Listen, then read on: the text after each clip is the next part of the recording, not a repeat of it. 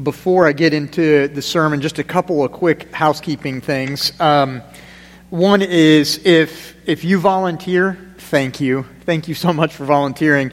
If you uh, run into a snag volunteering, meaning like, oh yeah, it's still middle summer and I forgot about this or that, and and you can't uh, show up for whatever your volunteer slot is, we just want to remind you: find a sub. Don't just ghost us. Don't just show up. Find a sub and if you can't find somebody else on your team to help cover for you, then contact the ministry team leader or the office, and, and we will help you uh, in that. Uh, and then two other things uh, coming up.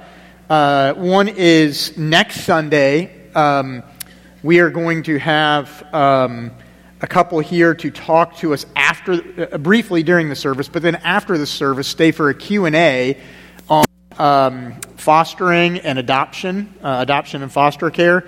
And then the following Sunday, so that would be the 7th of August, the following Sunday, August 14th, we're going to have the report from the Belize mission team after the service as, as a report, and then you can ask questions and stuff like that. So during that time when we would normally have Sunday school, because during the summer we have taken a break and are not having Sunday school, it will start again uh, coming in later in August. Uh, and of course, today you already heard there's the congregational meeting. Um, so, members, we really want you to be here. You may be thinking, what if I'm not a member? Can I come to that? Yes, come. You can come and listen and find out what's going on. Um, we don't have anything to hide from you, so yeah, come on. Um, all right, with that said, uh, and like Jake said, you know, loaves and fishes.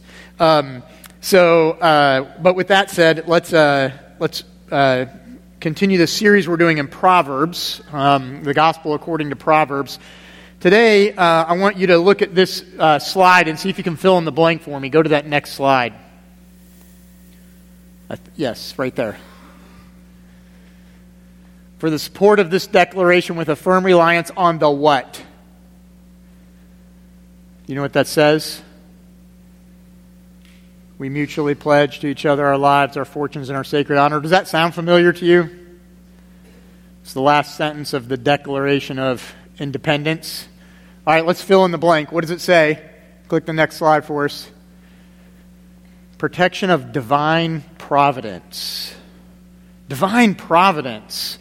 It's an interesting word, right? And it, um, the Second Continental Congress recognized when they were uh, affirming the Declaration of Independence that they were not acting outside of the sovereign rule of God, and that, in fact, they were relying on God to not be absent, to not be silent with them in their endeavor, but they were trusting that in His providence that what they were undertaking might work out.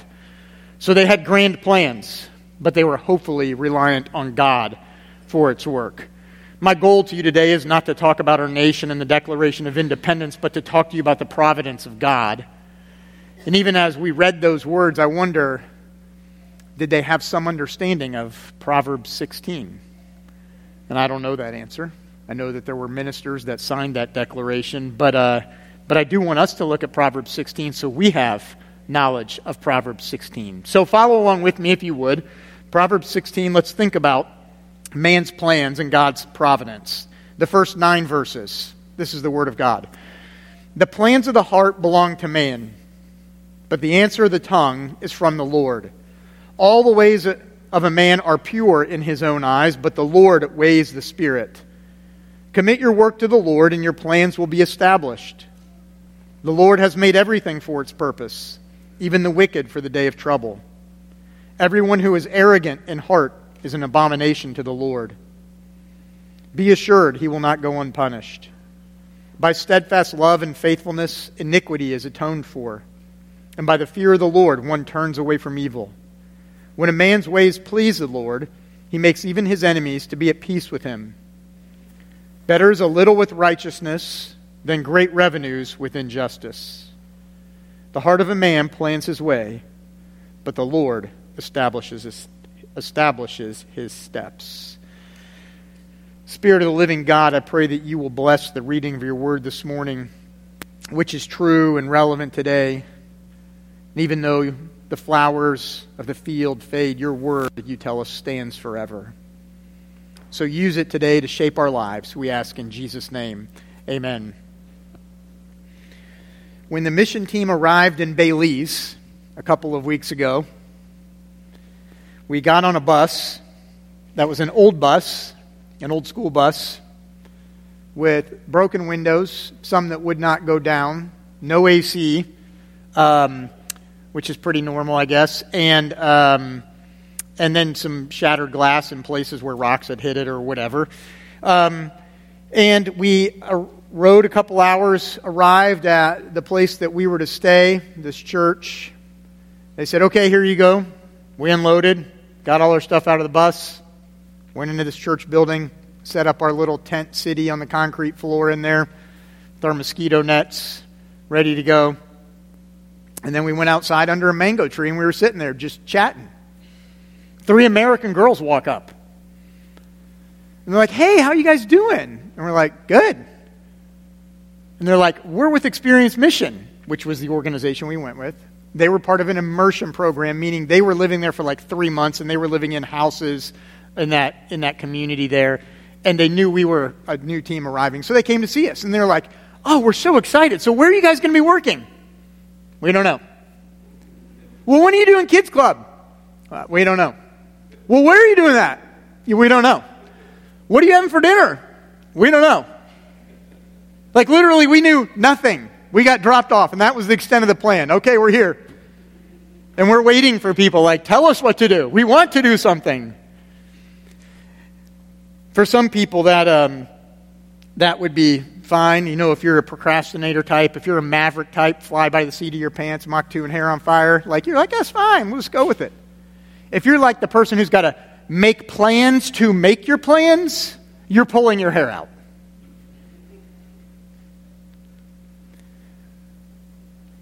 Whichever kind of person you are, the simple fact is you make plans. We all do.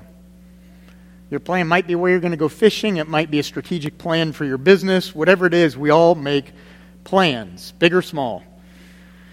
And one of the challenges in life is when we make our plans, how do we respond when those plans don't go the way that we expected them to go? Then what?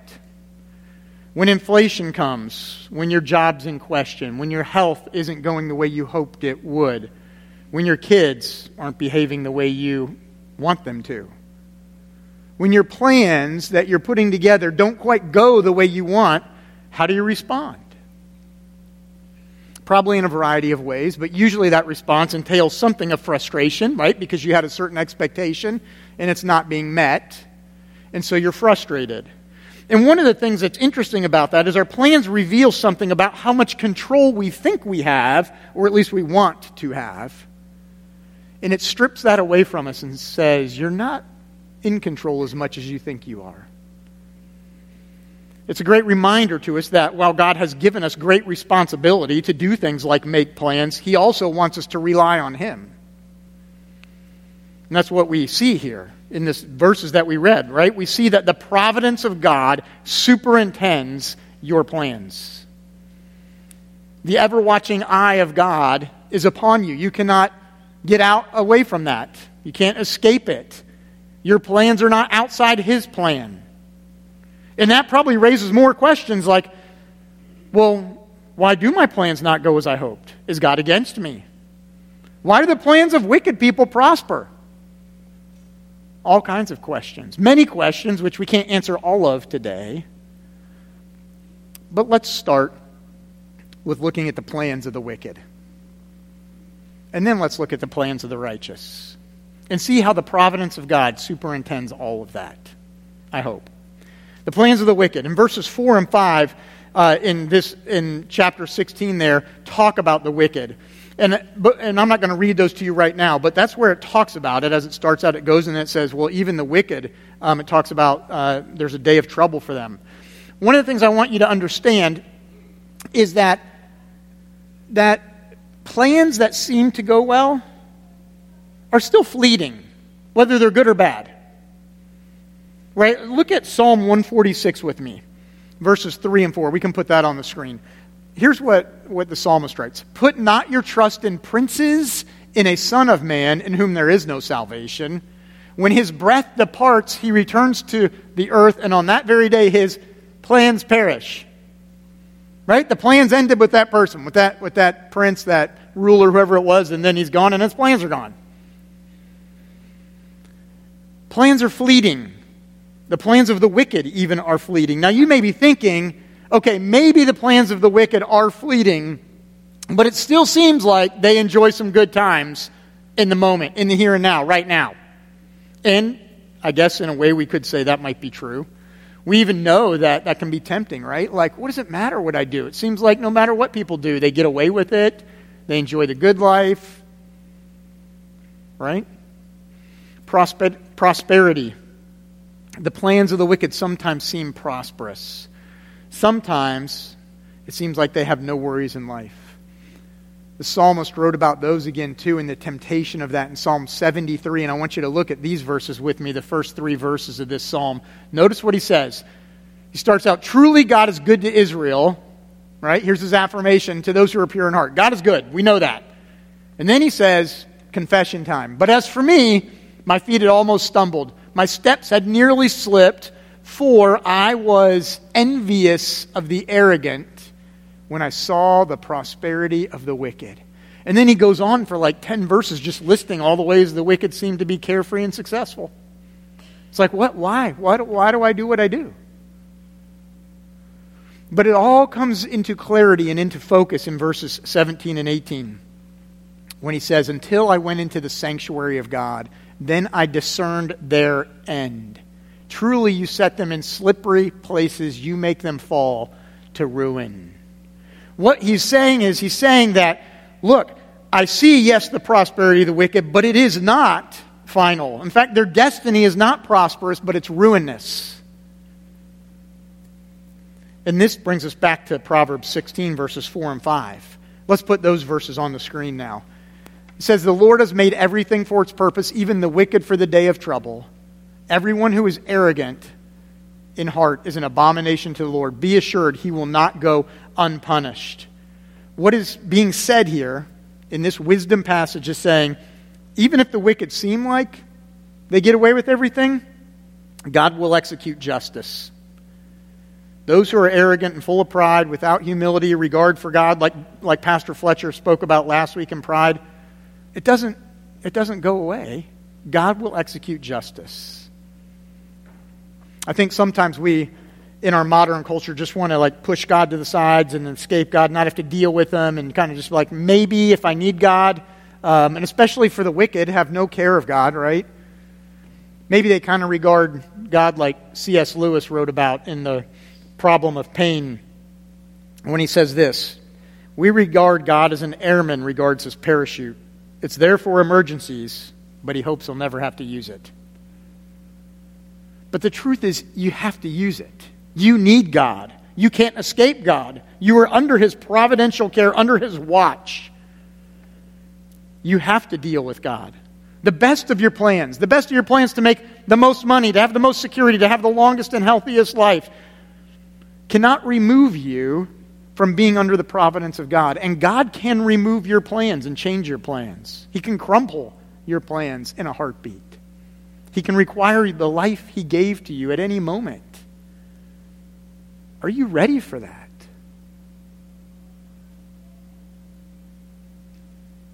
So the plans of the wicked might seem prosperous, but they're fleeting and they have to face the judgment of God. Let's look at the plans of the righteous. The plans of the righteous, we see, um, have a few different characteristics to them. One is that they have to be moral. And in the first three verses of Proverbs 16, we see this. So let's put those back on the screen for me, if you would. I want you to notice how the morality is described here. Um, notice in verse 1 the thoughts. That is the plans of the heart. That, that word planning, it's about thinking, it's, it's your plan, it's your, your purpose, your aim, it's your thoughts, right? And so you have thoughts, but okay, but God's going to give an answer. In the second verse, the ways of a man are pure in his own eyes, but the Lord weighs the spirit, right? Now, now we're talking about motives. What's behind it? What's your intent? What's your desire here? And then in the third verse, it goes to actions. Commit your works to the Lord, and your plans will be established. Right? So, what he's saying is, in all the plans that you're doing, be upright and moral about them in your thoughts, that is your purpose, your aim, and your motives, your reasoning for it, and in the actions, in the manner in which you carry it out. Now, that's important because it means that things like we say today don't necessarily fit this. Hey, you do you as long as it makes you happy. Well, is the purpose in it good? Is the motive pure for the glory of God, good of others, good of yourself? And are the actions and the manners you go about it good and helpful? You see, that's a much fuller ethic than simply, eh, if it doesn't hurt anybody and you like it, do it. It's a very different ethic. God's morality goes to a higher standard because it must honor God. Or the other ethic is, yeah, just do whatever the end justifies the means. No, it doesn't. The end does not justify the means. Just because it might be a good end doesn't mean you can do it in whichever way you want. You might think, I know the truth, and you can speak with the power of a prophet, but if you do that in a way that is not kind and not self controlled, then you're not living out the fruit of the Spirit. Right? So just because you have something that might be truthful to say doesn't mean the manner in which you say it can be carefree and regardless for others' existence. And that can be extrapolated out into many ways what the wisdom that we're being told here in Proverbs 16 is like morality matters. But also, a really important thing to understand is that you and I, in our morality, while we might aim for that, even as Jeremy is reminding us, like to aim, to pray that our heart would be that way, it's very difficult to do in all three of those ways with our thoughts, in our, in our motives, and in our actions. And so, one of the things that we desperately need is to be shaped by the atonement. Our, the wisdom of our plans needs to be shaped by the atonement. We see this in verse 6. Notice what it says here. It says, By steadfast love and faithfulness, iniquity is atoned for. Okay? Good. How steadfast and how faithful do you have to be for iniquity to be atoned for?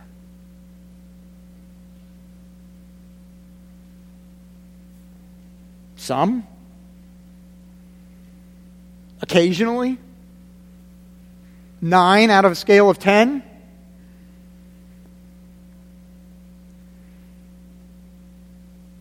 I think it's perfect.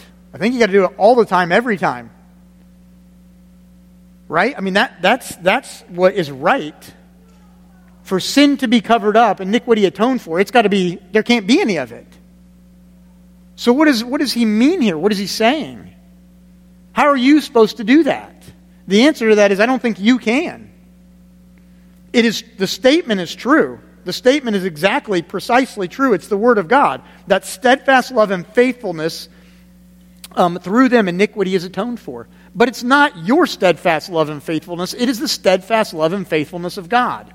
We know this because in Proverbs 3, which I preached on a few weeks ago, uses the same language, and he talks about that, and we looked at that in understanding of wisdom and the steadfast love, excuse me, steadfast love and faithfulness of God, and how we go back and look at that where it occurs in the Bible, back in Exodus, when God is coming to Moses after the people have been idolatrous and run away and made a golden calf, and he says, I am the Lord, steadfast and faithful, keeping my covenant to thousands of generations. It's the way God talks about himself. It is God who is steadfast and faithful, and it is through him and his providence in providing the sacrifice for us in Jesus Christ that iniquity is atoned for. That's what we need. Hallelujah. Amen to that, right? We need that. If we don't have any of that, then all the other morals we talked about are just condemning to you because you're like, I can't do that. And so that's what we need. We need that grace, that mercy of God. Now, the second half of verse uh, 6 is also important because it says, And by the fear of the Lord, one turns away from evil. Now, here we're, we're seeing the second part of this. Okay, what happens if you have received this forgiveness it should shape you so that you then follow God in His ways. That becomes your new desire. It's what you want to do. So do you pray, Yes, Lord, shape me in that way. Make me more pure like you. You see, it's mercy that becomes the catalyst for morality. Because God has been good to you, you're saying, okay, God, I will now work and walk to follow in your ways. And you won't be able to do it perfectly, though you will be able to do it. But you have God covering you. Your iniquity, your sin is atoned for because of Christ. The other thing in this verse that I want to point out is in this chapter is verses 7 and 8. And when we talk about the plans that we are to make, they should be moral plans, they should be shaped by the atonement, and they should work to bring about shalom. In verse 7 here, it talks about uh, God making even his enemies to be at peace with him. That's the, the verb form shalom of the noun shalom. Shalom, that, that Hebrew Jewish word, right, has the idea of not just peace, like be at peace, but, but the peace and the reconciling of all things, the ordering of God's world so that it works the way that He wants it to work. And you see right here in the heart of Proverbs and the wisdom of Proverbs that God is giving to us is saying, yes, morality is important, but not everybody will be that way. The wicked will suffer for it, but guess what? You can find atonement and when you do, that mercy should now shape and be a catalyst for your morality. And you should then become agents of peace, agents of shalom, working to bring my reconciliation to the world. That's what your plans ought to aim for. Those are the plans that God is working through. And so, whatever your plan is, think about that. How do I find joy because God has forgiven me?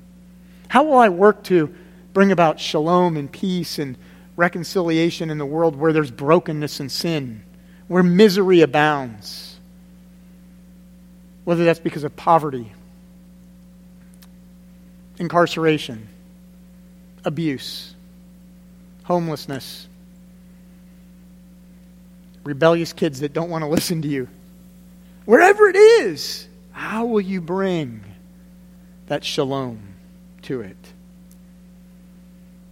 It gives an example, a couple of examples, I guess. You know, it says, bring shalom. And in verse 8, it says, well, here's one way you do that. Your attitude to money is to have an attitude where it's better to have less with righteousness than to have great revenues with injustice. Right? Why? Because it matters. Because the way we approach that helps shape shalom. And if we're going about injustice in order to make money, we're not bringing shalom and peace. So make wise plans according to God's morals. You should. Let it be shaped by the atonement and be for shalom. But still, what about when my plans fall apart? What about when they fail? When injury or illness comes upon you? when financial hardship arrives at your door, what do you do then? Is God still overseeing all that? Does God care? Is He with me? The answer to that is yes. Yes, He is. And so He is not just by His direct spiritual presence through the Holy Spirit, but also through His people, the church, Christians, who will care for and love one another. Right? It's why our church loves to help people in need and desires to. It's why our deacons do that generously with those who are in need. It's why we support ministries that are reaching out to try to help people and where the misery of sin has beat them down. Because it's not the way it's supposed to be. And we want people to see the hope and goodness and kindness of God. We also see in Scripture examples of this providence. Because I realize you may have these questions spinning in your mind. Yeah, but if God oversees everything, how do you still deal with all this wickedness and stuff? I don't have the answers for all that. What I can tell you is that the Bible says that there isn't a single molecule that is random and out of God's control. And I can also tell you that the Bible says God is not responsible for your sin. You are. And how those two fit together, we can wrestle with. But we also see the beauty of it laid out for us in Scripture, and at least in a couple of places. Let me give you a couple of examples. Joseph, you may know this story. Joseph is one of many brothers, right? His brothers um, become the 12 tribes, and Joseph's two sons uh, make up uh, part of those 12 tribes of Israel. He is uh, the youngest, or at the time he's youngest, and he's got a younger brother too. But, but he um, is the one whom all the other brothers are jealous over because Joseph is his dad's favorite. And so all the other brothers are so jealous and so sick of him, this little snot nosed kid, that they're like, no, this isn't going to happen. So they come up with a plan. And it's a plan. It is not a good plan. Their plan is to kill him. One of the brothers says, That's a bad plan. Let's come up with a better plan. He thinks he gets a win because they say, Okay, we'll just sell him into slavery. But they make it look like he's been killed and then give the father the coat that's got blood all over and everything. So the father thinks he's dead and he grieves and mourns. And Joseph is sold into slavery and he goes through a hard life. Uh, then imprisoned after that in Egypt and finally works his way up in Egypt to become prime minister, basically, second in command to Pharaoh. Because God blessed him and gave him the ability to interpret dreams, and Pharaoh needed that. His brothers come to him during famine for food. They don't know it's Joseph. They just go to Egypt because that's where the food was. And finally, Joseph reveals himself and says who he is, and they're overcome. They are undone. They cannot believe that their brother is alive and that he's the one to whom they have to go to get food to actually survive. And Joseph makes this amazing statement at the end of Genesis in chapter 50, verse 20, and he says, What you intended for evil, God intended for good to accomplish what is now being done, the saving of many lives. You see evil plans, but God's good plan, it couldn't escape the providence of God and the care for what needs to happen. Didn't excuse sin, but God still worked through it. Or maybe one of your favorite verses might be Jeremiah 29 11. For I know the plans I have for you, declares the Lord. The plans. Plans for welfare and not for evil, to give you a future and a hope. Recognize that statement is made to people in exile, living in captivity. Their plan did not work out. It was it went wrong. And God's saying, "That's okay. Your plan has failed, but my plan is better." And so trust in me. Or what about when